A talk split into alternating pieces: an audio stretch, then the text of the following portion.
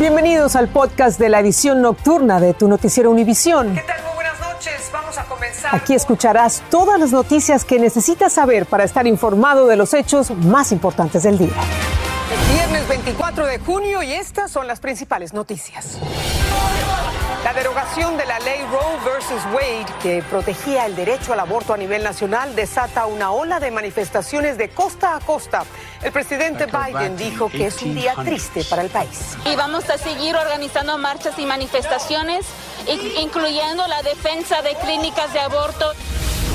Florida es el tercer estado con mayor porcentaje de abortos en el país, pero las cifras podrían cambiar muy pronto tras la entrada en vigencia el primero de julio de una nueva legislación que endurece las normas para la interrupción del embarazo.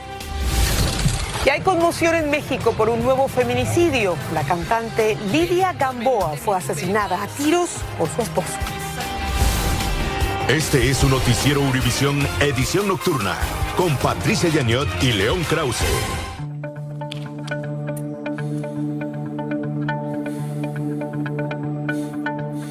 Patricia, amigos, buenas noches.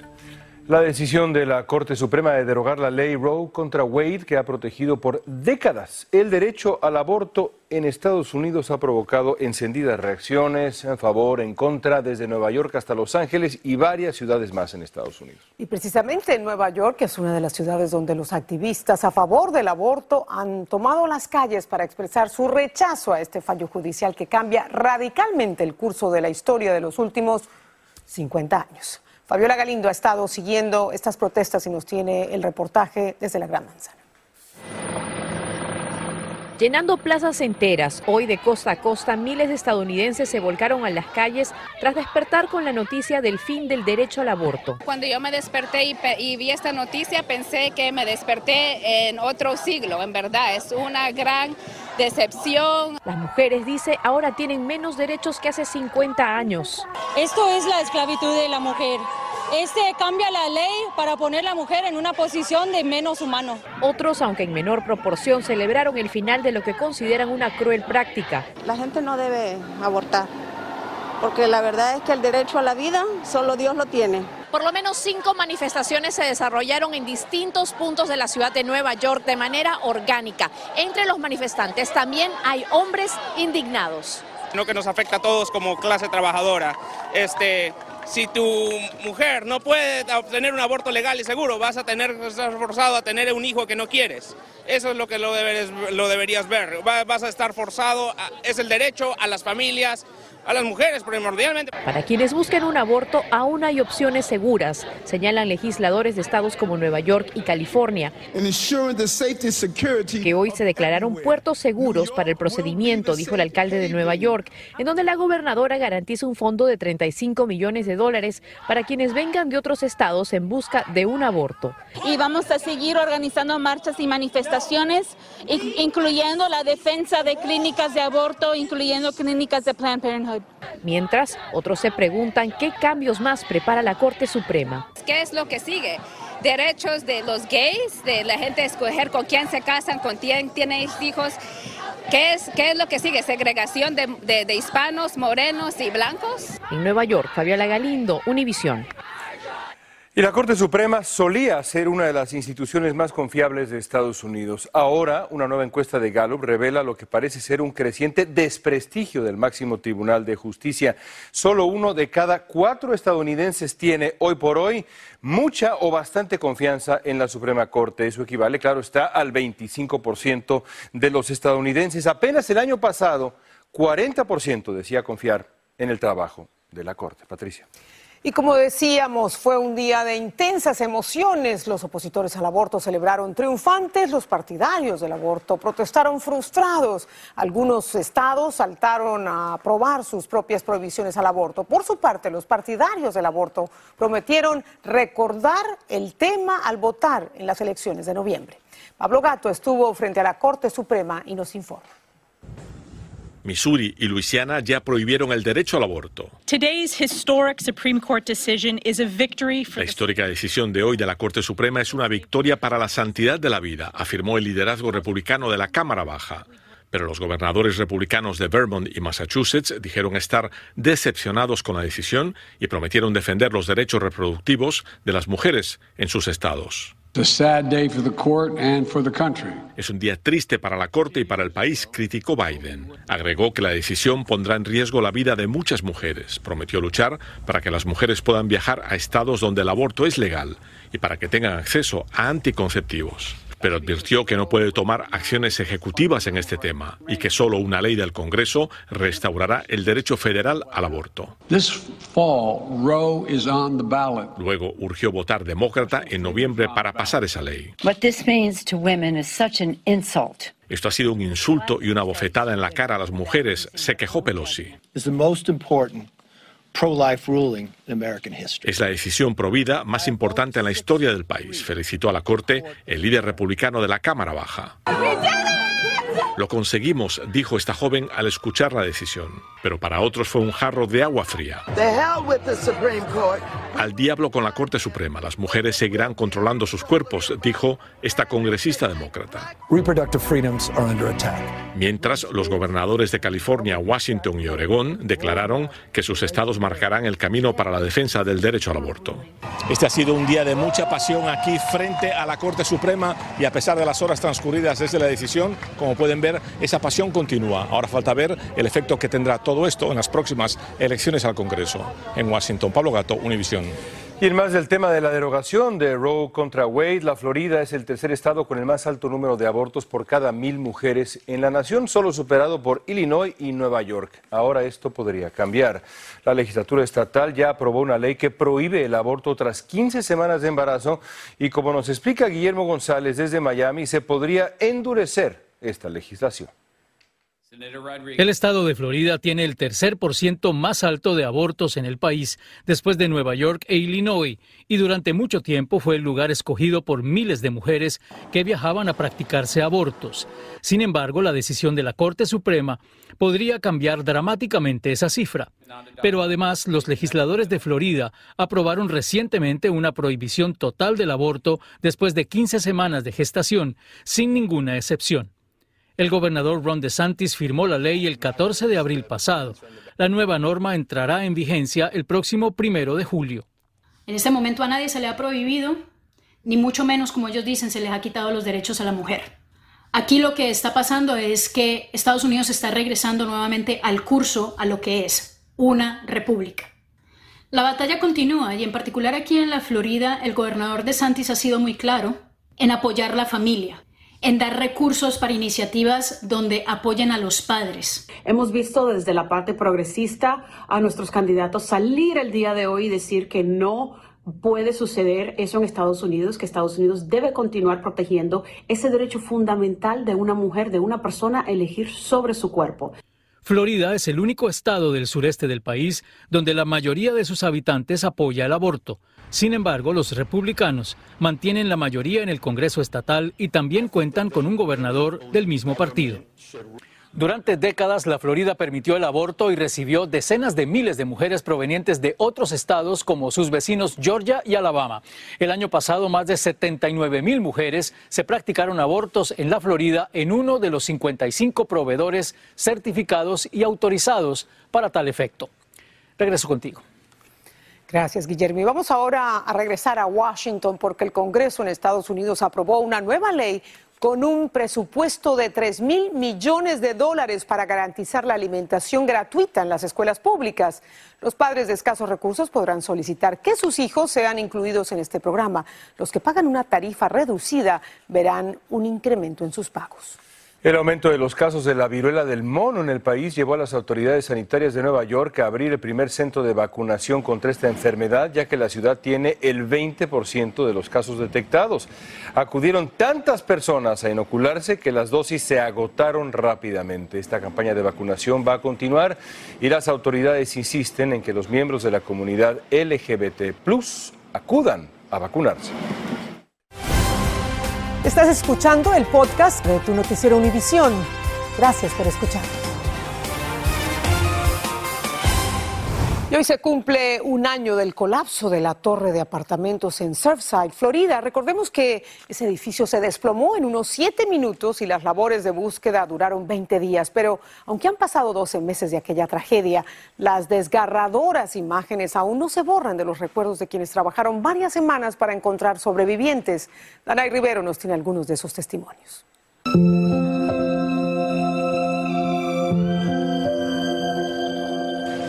La madrugada del pasado 24 de junio, el colapso de la Torre Champlain en Surfside, Florida, sacudió al país.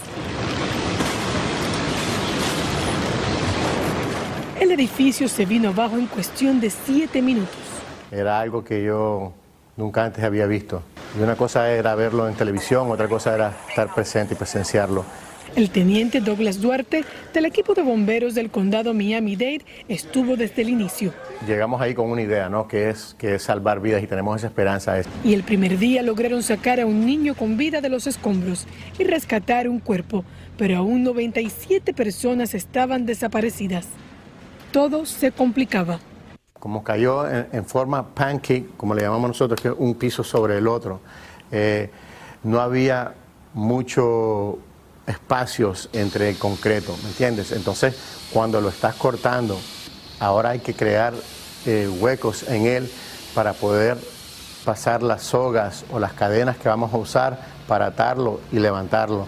Los rescates eran a cuenta gotas, pero una semana más tarde... Creo que la voz venía de, los garajes de, de, estacionamiento. Hoy se sabe que era Teresa Velázquez, de 36 años. Desgraciadamente era una muralla estructural en el sótano de ese edificio y no se pudo lograr el rescate. Las dificultades se acumulaban, detuvieron la labor de búsqueda por problemas estructurales 14 horas. Para Douglas y sus compañeros, un día lleno de tristeza. Hallaron a Estela Catarrossi, de 7 años. La hija de un, de un compañero de que trabaja para la ciudad de Miami falleció en, en ese colapso. Y obviamente la noche en que la encontraron, eh, salimos todos ¿no? a, presenciar y obviamente fue una imagen que, que, nunca se me va a borrar. Desde Surfside, Florida, Danay Rivero, Univision. Un hijo del líder del cártel de Sinaloa, Ismael Zambada García, fue sentenciado a nueve años de prisión por importación y distribución de drogas. Ismael Zambada Imperial, se le conoce como Mallito Gordo. Se declaró culpable de los cargos el año pasado en San Diego, California, pero como le van a reconocer los ocho años que lleva detenido desde el 2014, solo va a cumplir un año más por su condena. En México continúa la ola de violencia contra las mujeres. La cantante Lidia Gamboa, conocida como Irma Lidia, murió por los balazos que le propinó su propio esposo en un restaurante. Desde la capital mexicana, Alejandro Madrigal nos tiene detalles de este feminicidio que no solo enluta al mundo del espectáculo, sino también a todas las mujeres mexicanas. El talento natural que poseía la cantante Lidia Gamboa, de 21 años, fue borrado.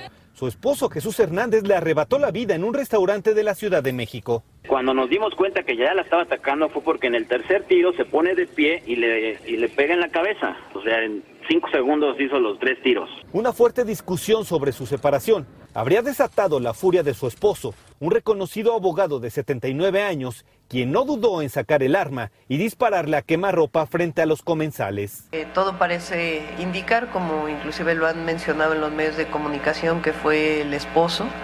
Está detenido, hay otros detenidos también. Lidia Gamboa se especializó en la música ranchera desde muy pequeña. Así lo explicó en una entrevista que le concedió a Carmen Salinas el año pasado. A los seis años empecé mi preparación en el bel canto. Y así se veía cantando con su esposo, pocos días antes de que la asesinara.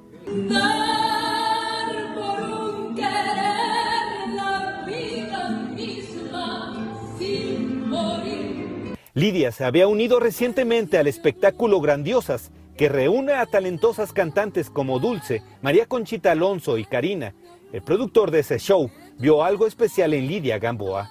Pues era una cantante maravillosa, un gran talento, una gran promesa, eh, con un registro vocal impresionante, una mujer muy guapa, una mujer muy trabajadora, muy disciplinada. Tras el asesinato, el esposo de Lidia, 58 años mayor, intentó huir junto con su escolta, pero fue detenido por un policía que por suerte se encontraba en el lugar. Una de las líneas de investigación es una presunta denuncia que habría hecho Lidia Gamboa por violencia familiar en diciembre pasado y que concluyó con su crimen en este lugar.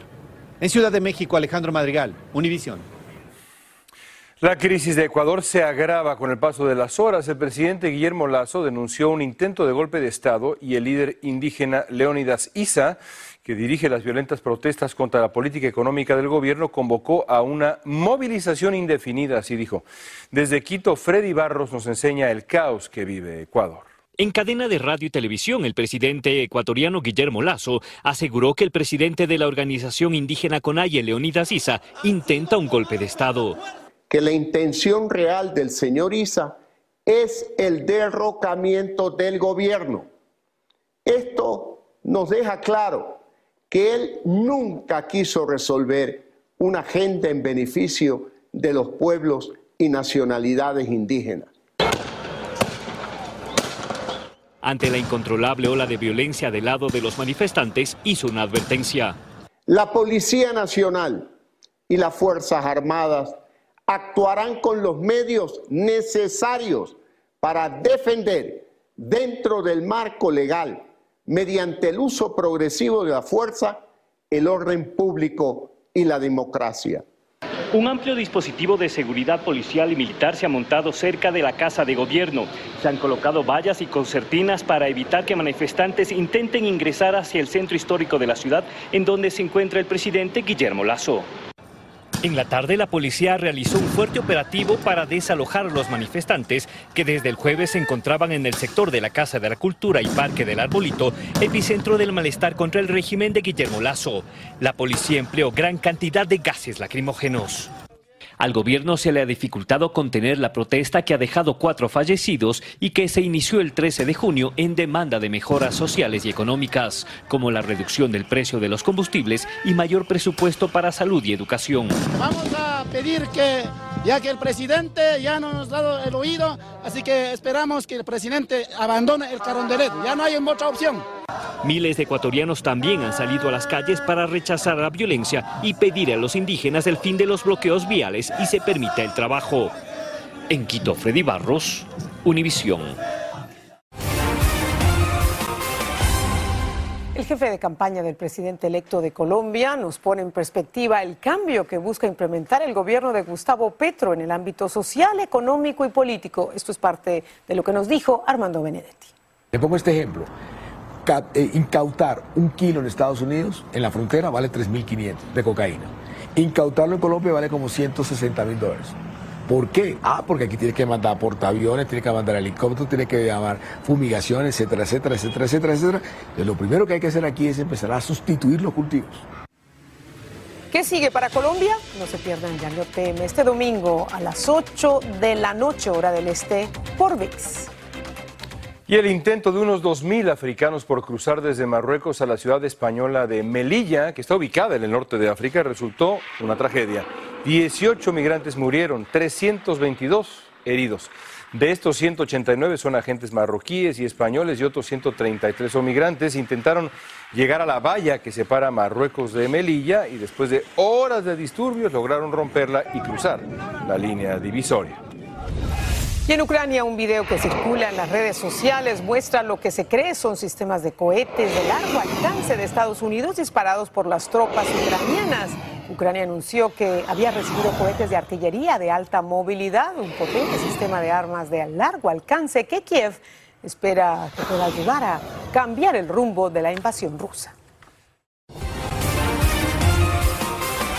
Y nos despedimos en Australia, donde un millar de personas formaron una bandera del orgullo gay ante la ópera de Sydney para celebrar el aniversario del primer Mardi Gras de Sydney de la comunidad LGBT, que tuvo lugar en junio de 1978. El desfile del Mardi Gras formará parte del World Pride y volverá a celebrarse en Oxford Street por primera vez en tres años. Sydney va a acoger el próximo World Pride en 2023, que comenzará el 17 de febrero y durará 17 días, en donde se llevarán a cabo más de 300 eventos, una, una gran, gran celebración. La bandera multicolor.